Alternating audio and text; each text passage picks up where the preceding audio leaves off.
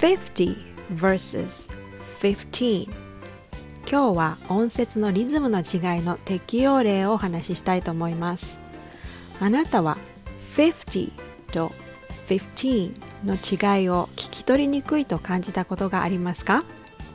この前お友達と英語で話していた時、日本人の友達が50を聞き取れなくて何度も15と聞き返しているのを聞いていました。多くの方は単語の最後の N があるかどうかで聞き取ろうとするかもしれません。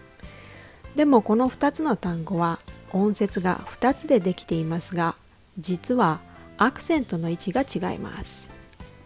50の場合、fifth にアクセントがあります。タンタのリズムですね。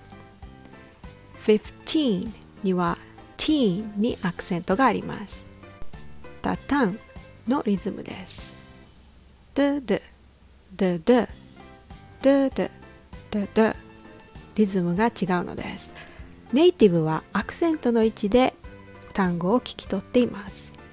アクセントがある音節を必要以上に強く発音すると不自然な抑揚になってしまいますが、アクセントのある音節は音程が上がったり音が長くなったりします。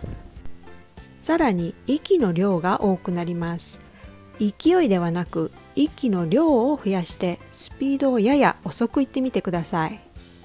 50 15 50 15。単語のように小さな単位から順番に正しいリズムを習得するなら、あなたの聞き取りは劇的に上がります。